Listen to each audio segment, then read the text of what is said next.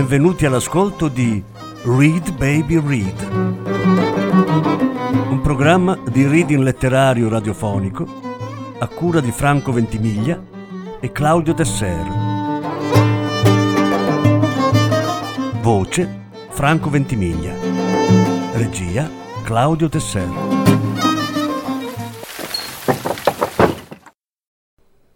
Facciamo un gioco dal racconto di Emmanuel Carrer.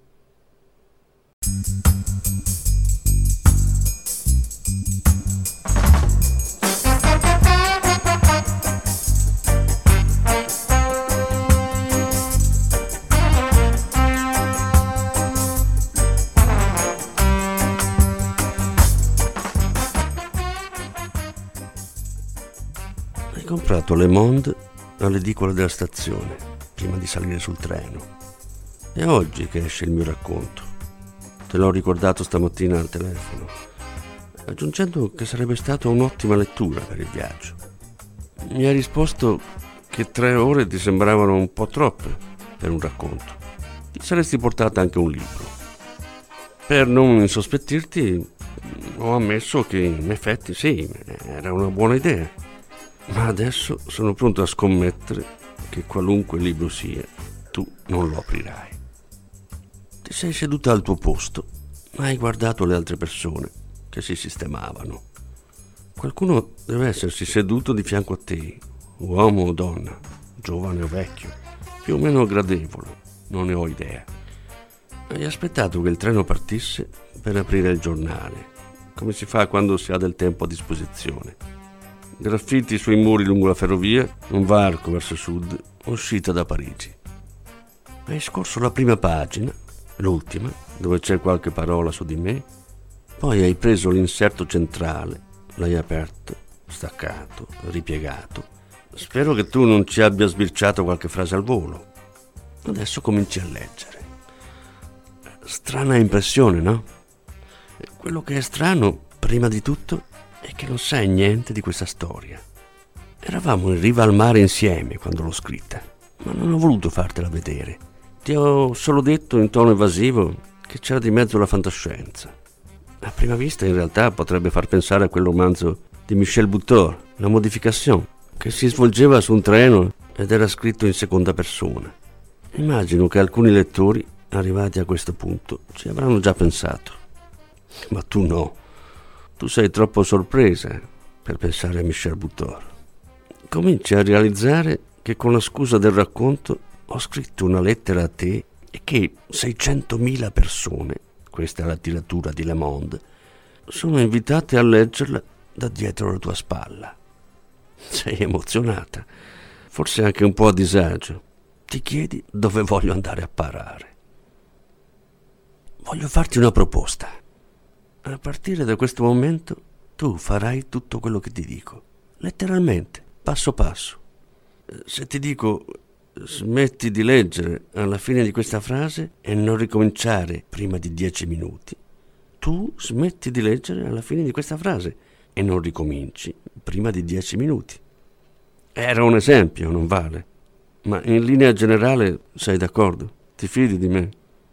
Va bene, adesso te lo dico davvero. Alla fine di questa frase smetti di leggere, chiudi le pagine e dedica dieci minuti orologio alla mano, a chiederti dove voglio andare a parare. Lettore, lettrice soprattutto, io non vi conosco, non ho nessun diritto di darvi degli ordini, ma vi consiglio comunque di fare la stessa cosa.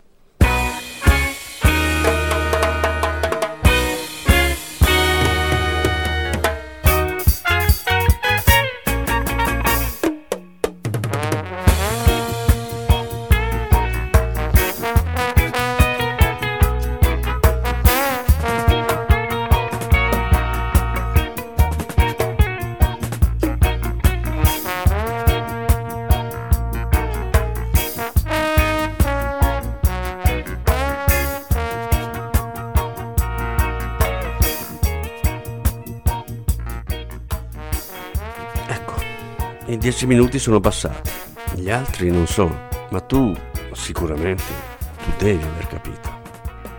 Adesso vorrei che facessi uno sforzo di concentrazione. Uno sforzo senza sforzo, per così dire. Perché te ne chiederò molti altri. Siamo solo all'inizio. Bisogna andare per gradi, non sbagliare il crescendo. Devi semplicemente cercare di visualizzarti. L'ambiente circostante, prima di tutto, di cui non poche variabili mi sfuggono. Sei o non sei nel senso di marcia, finestrino o corridoio, sedile normale o centrale, quindi posizione frontale o no, è chiaramente un dettaglio importante. E poi visualizza te stessa, seduta, questi fogli aperti fra le mani. Vuoi che ti descriva per aiutarti? In realtà no, non credo che sia necessario. Prima di tutto perché non sono particolarmente bravo a descrivere e poi perché ho in mente di far bagnare non soltanto te, ho in mente di far bagnare qualsiasi altra donna legga queste pagine. E una descrizione troppo precisa ostacolerebbe l'identificazione. Anche solo dire bionda, alta, con il collo lungo, vita sottile e fianchi morbidi, sarebbe già troppo. Quindi non dico niente di simile. Rimango sul vago, anche riguardo i tuoi vestiti. Naturalmente sarei favorevole a un abitino estivo, di quelli che lasciano braccia e gambe nude, ma non mi sono permesso di darti indicazioni in proposito. E può darsi benissimo che tu ti sia messa i pantaloni. In viaggio è più pratico. Vedremo di arrangiarci. Indipendentemente dal numero di strati che hai sovrapposto, ma in questa stagione non è ragionevole sperare che lo strato sia uno solo. L'unica cosa certa è che sotto tu sei nuda. Mi torna in mente un romanzo in cui il narratore prendeva coscienza con meraviglia del fatto che in qualsiasi circostanza le donne sono nude sotto i vestiti. Ho condiviso, condivido ancora questa meraviglia. Vorrei che ci pensassi un po'.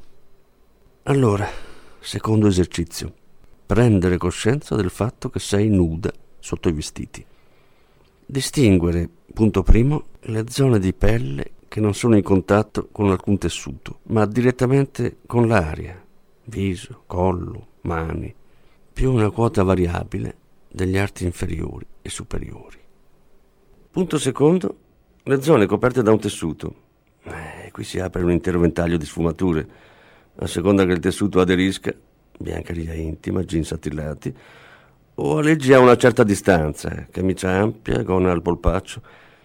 Rimane un punto terzo che volevo tenermi per ultimo, eh, che riguarda le zone di pelle in contatto con altre zone di pelle. Per esempio, sotto una gonna le cosce accavallate, una sopra l'altra, l'alto del polpaccio contro il lato del ginocchio. Chiudi gli occhi e procedi all'inventario di tutti i punti di contatto della tua pelle con l'aria, col tessuto, con la pelle o con un altro materiale. Gli avambracci sui braccioli, la caviglia contro la plastica del sedile davanti. Passa in rassegna tutto ciò che tocca la tua pelle, tutto ciò che tocca la tua pelle. Esamina in dettaglio tutto ciò che percorre la superficie di te. Un quarto d'ora.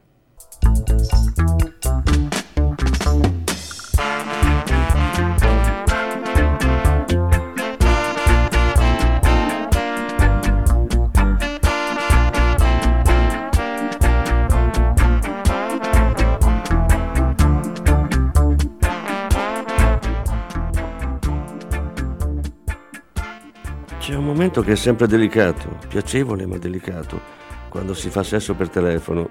È quello in cui si passa dal dialogo normale al vivo del discorso.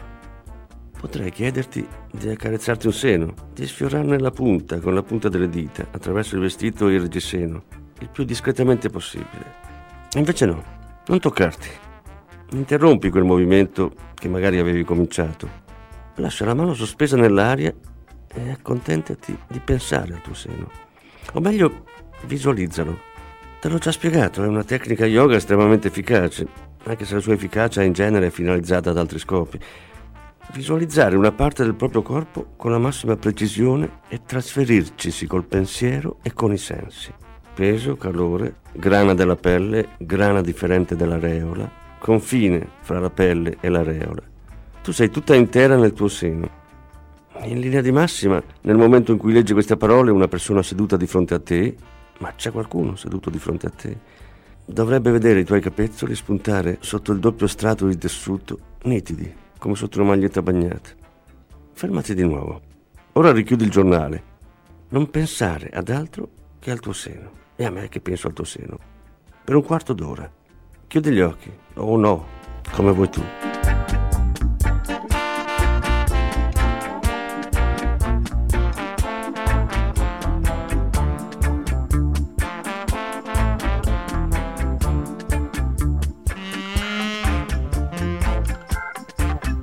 Stato bello. Hai pensato alle mie mani sul tuo seno? Io non ho pensato ad altro. A dire il vero, non alle mie mani sul tuo seno, alle mie mani vicino al tuo seno. Lo sai, il palmo che lo avviluppa e ne sposa la curva. Un quarto di millimetro più in là e lo sfiorerebbe. Ma per l'appunto non lo sfiora. Sfiorare significa toccare leggermente, mentre io non ti tocco.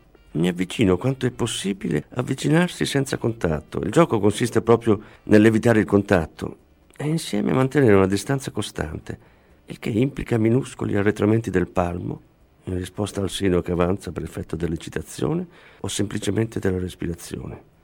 Quando dico in risposta è qualcosa di più sottile, non si tratta di rispondere, sarebbe già troppo tardi, come nelle arti marziali, dove lo scopo non è restituire il colpo ma evitarlo. Ciò che serve è anticipare. Dunque lasciarsi guidare dal calore corporeo, l'intuizione, il respiro. Con un po' di allenamento si arriva a far sì che punta del capezzolo e cavo del palmo funzionino come due contatori Geiger. Chi tocca ha perduto.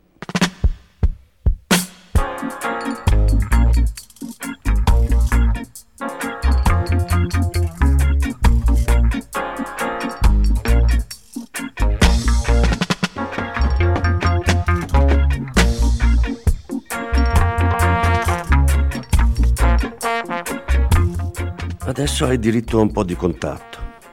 Tenendo i fogli con la mano sinistra, appoggia la mano destra sull'anca sinistra. L'avambraccio, che immagino nudo, riposa dunque sul tuo ventre, all'altezza dell'ombelico. Partendo dall'anca, fai risalire la mano fino a quel piccolo rigonfiamento che si forma in tutte le donne appena sopra la gonna o i pantaloni. Il palmo e le dita accarezzano attraverso il tessuto la carne così tenera e elastica che c'è in quel punto. È tiepido, dolce, riposante. Ci si attarda volentieri in un campo base come questo. Attardati un momento prima di riprendere la scalata verso le costole e la parte bassa del reggiseno. La situazione in questa fase varia leggermente a seconda che un duplice strato di vestiario, camicia aperta sopra la maglietta, giacca leggera, ti consenta di operare relativamente al riparo dagli sguardi altrui o che tu avanzi allo scoperto. In ogni caso puoi sempre avvicinare la mano che regge i fogli e schermare in qualche modo con il gomito l'altra mano, che ormai avvolge decisamente il seno sinistro. Qui sei in libera uscita. Prenditi il tempo che ti serve per fare, nei limiti della decenza, tutto quello che avevi voglia di fare poco fa, quando il contatto era vietato.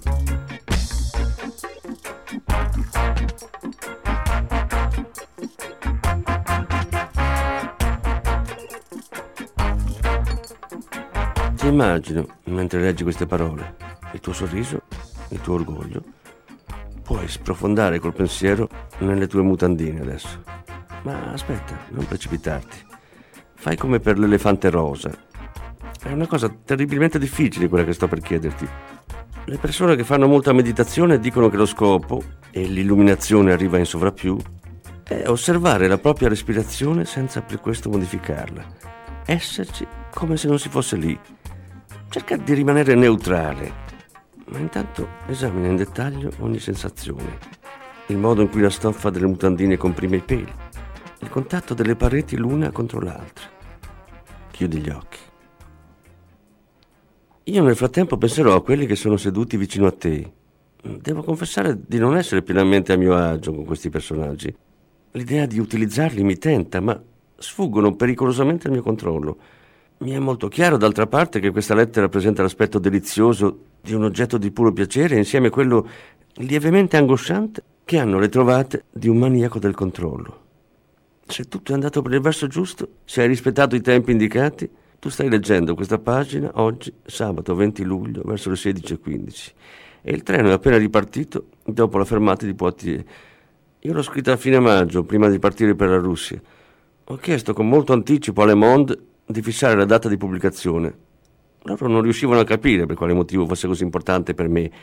Allora gli ho spiegato, proprio come a te, che era una storia ambientata nel futuro e che per anticipare il futuro mi serviva una scadenza precisa. Era la verità.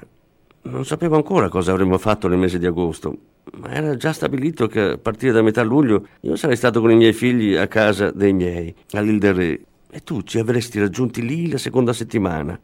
I racconti sulle monde escono il sabato, quindi dovevi prendere il treno proprio questo sabato e tassativamente non prima delle 14, perché il giornale fosse già nelle edicole. Scrivere questa lettera mi ha procurato un piacere immenso, ma anche angosce feroci. Le une, devo ammetterlo, non hanno fatto che acuire l'altro. Vedevo un segmento temporale compreso fra due punti. A un capo il primo punto. Ho consegnato il testo a Le Monde, non posso più cambiarlo né tornare indietro. Il treno è lanciato. E all'altro capo il punto secondo. Siamo al capolinea. Tu hai letto, mi vieni incontro al binario. Tutto è andato esattamente come sognavo. Tra il primo punto, fine maggio, e il punto secondo, il 20 luglio 2002 alle 17.45, tutto può succedere. E puoi credermi, non c'è nulla che io non abbia immaginato. Dal più innocuo contrattempo alla catastrofe senza rimedio.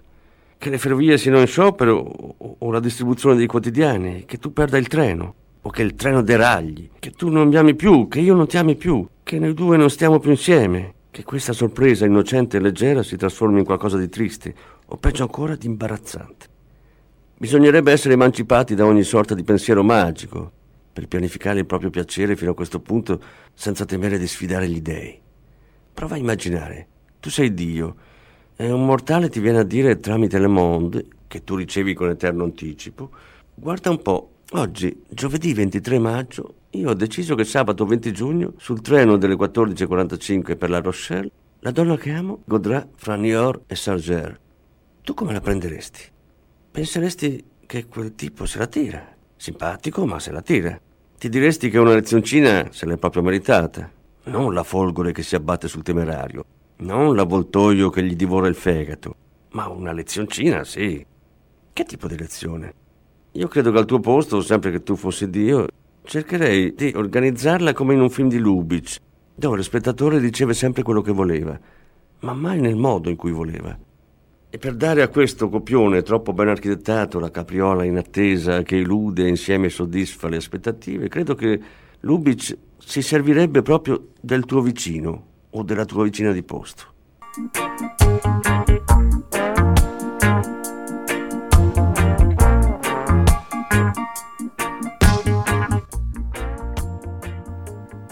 credi che sia arrivato il momento di andare al bar?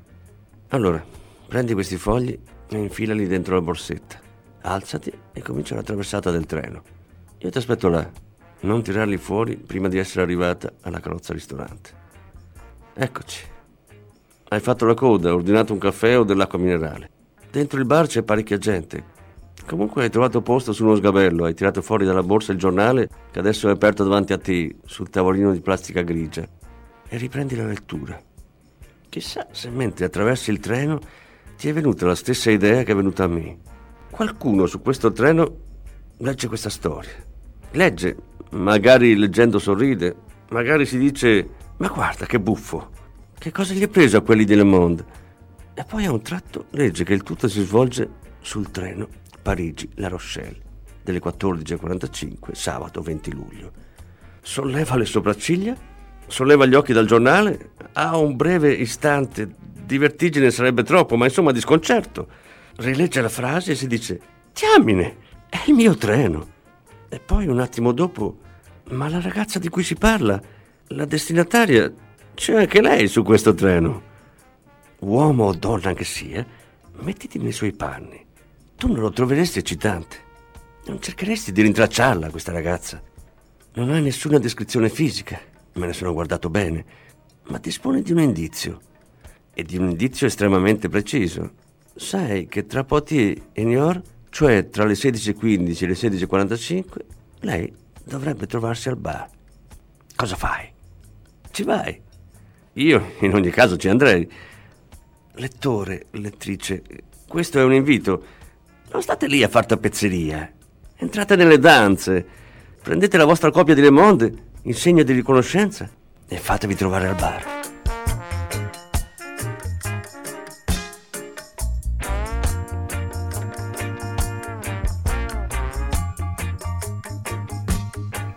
Ecco, è tutto pronto. Vi ricordo le regole del gioco. In questa carrozza ristorante ci sono un certo numero di uomini e donne che hanno letto questa storia e che con scopi reconditi differenti, ma sostanzialmente sessuali, cercano di identificarne l'eroina. L'eroina sei tu, ma sei l'unica a saperlo. E le altre donne fanno finta di essere te. In più, contrariamente all'eroina, loro hanno letto la storia fino alla fine e quindi sanno cosa succede nelle poche pagine che ci rimangono. Rimangono tre quarti d'ora di viaggio e a me 5.000 caratteri. Me ne hanno concessi al massimo 35.000. Quello che può ancora succedere, oltre a tutto ciò che sfugge al mio controllo, le altre lettrici di Le Monde lo sanno già e tu, ovviamente, lo sospetti. Ne hai vista una alzarsi già da qualche minuto. L'hai seguita con gli occhi e hai visto che anche gli altri la seguivano con gli occhi. Tutti sanno cosa significa e lei sa che tutti lo sanno. La donna dunque esce dal bar e si dirige verso il bagno più vicino, occupato. Aspetta per un po'. Le pare di sentire, ovviamente, coperto dal rumore del treno, un respiro irregolare dietro la porta. Incolla l'orecchio al battente, sorride. Un tizio in piedi vicino all'uscita la guarda un po' stupito. Il tizio ha in mano un altro giornale e lei si dice, poveretto, non sa cosa si perde. Finalmente la porta si apre, un'altra donna esce dal bagno con Le Monde che sbuca dalla borsetta. Tornata al tuo posto, subito prima dell'arrivo, leggi l'ultimo paragrafo. È dove invito tutti quelli e quelle che avranno fatto questo viaggio sul treno o altrove a raccontarmi la loro versione. Pensi che me la tiro? Hai ragione, me la tiro.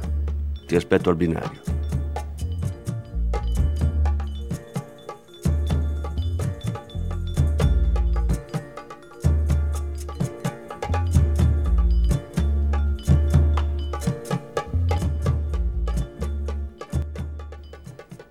Nei mesi di luglio e agosto, ogni sabato, Le Monde regala un racconto ai suoi lettori, un inserto di 16 pagine nel numero del weekend. Per l'estate del 2002 mi hanno proposto di scriverne uno, sul tema vaghissimo del viaggio, e io, divertendomi molto, ho scritto le pagine che avete appena finito di leggere. Mi sembrava buffo piegare il più rispettato dei quotidiani francesi al servizio di una mia piccola fantasia erotica non ricordo di aver provato il benché minimo senso di inquietudine nel comporre queste pagine. Mi sembrava un'idea irresistibile e soprattutto perfettamente innocente. Nei giorni successivi alla pubblicazione ho ricevuto poco più di mille email. Quasi tutti i miei interlocutori mi ponevano le stesse due domande. Era tutta un'invenzione? Oppure mi aspettavo che una donna vera prendesse un treno vero e su quel treno facesse veramente quello che le chiedevo di fare? Nel secondo caso, lei il treno l'aveva preso? E cos'era successo? Immagino che da questa nota finale vi aspettiate che io risponda alle medesime domande. E dunque ecco qua. Prima di tutto, sì, ho davvero scritto questa storia per la giovane donna con cui vivevo allora e avevo meticolosamente organizzato ogni cosa perché lei la leggesse nelle condizioni che avevo previsto. Lei non sospettava nulla Doveva raggiungermi in vacanza quel sabato, il 20 luglio. Io le avevo comprato il biglietto del treno e contavo di ricordarle di prendere Le Monde per il viaggio il mattino della partenza, quando l'avrei chiamata. Per me era una festa pensare di aspettarla lì al binario, al suo arrivo. Naturalmente, come sempre succede quando si pianifica una cosa nei minimi dettagli, ho passato un'infinità di tempo a immaginare i mille e uno granelli di sabbia che avrebbero potuto inceppare la mia macchina performativa. E come sempre succede, non è accaduto nulla di ciò che immaginavo, ma è accaduto qualcos'altro.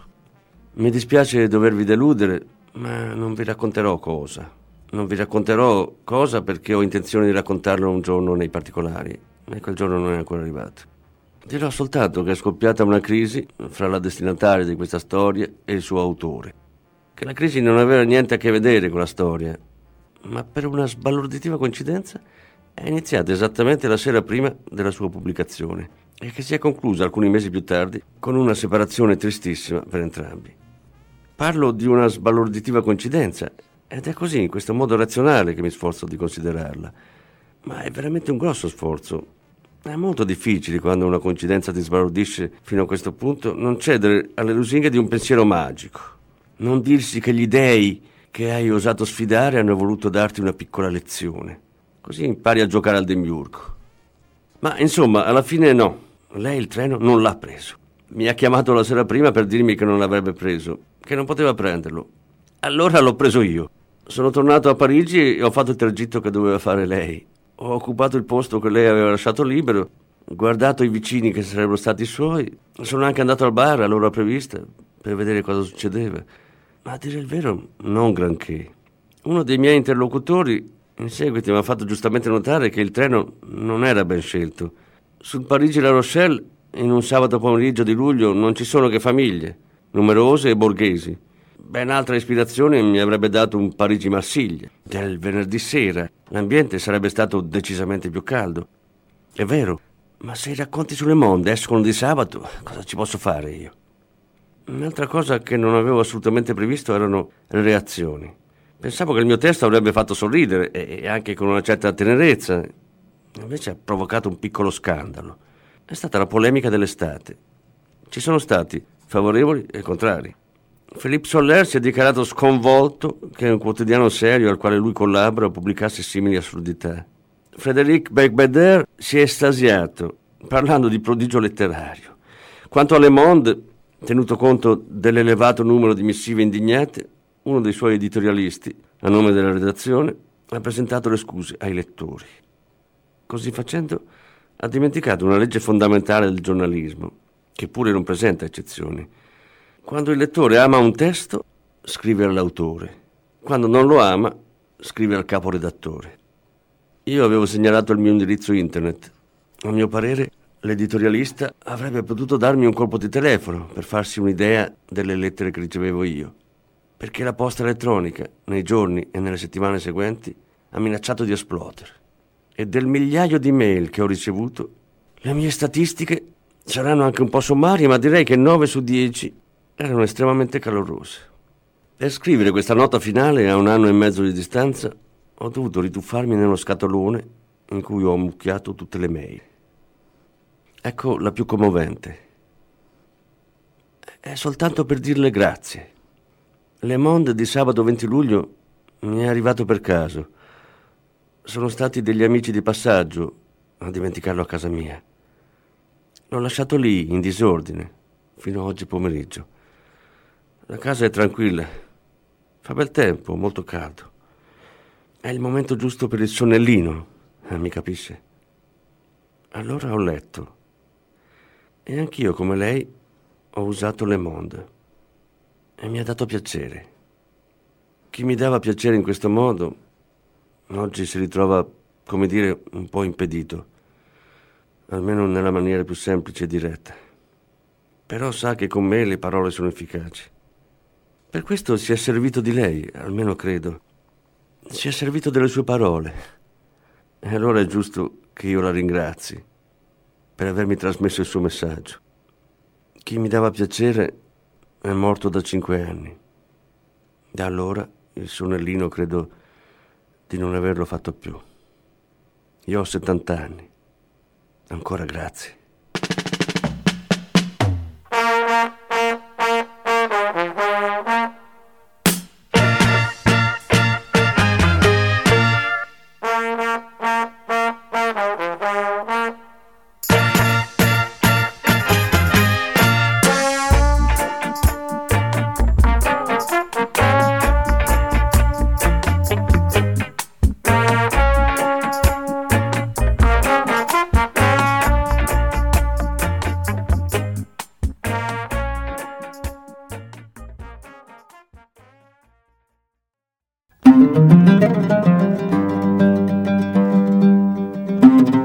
Avete ascoltato Read Baby Read, un programma di reading letterario radiofonico a cura di Franco Ventimiglia e Claudio Tesser. Grazie per l'ascolto, alla prossima settimana.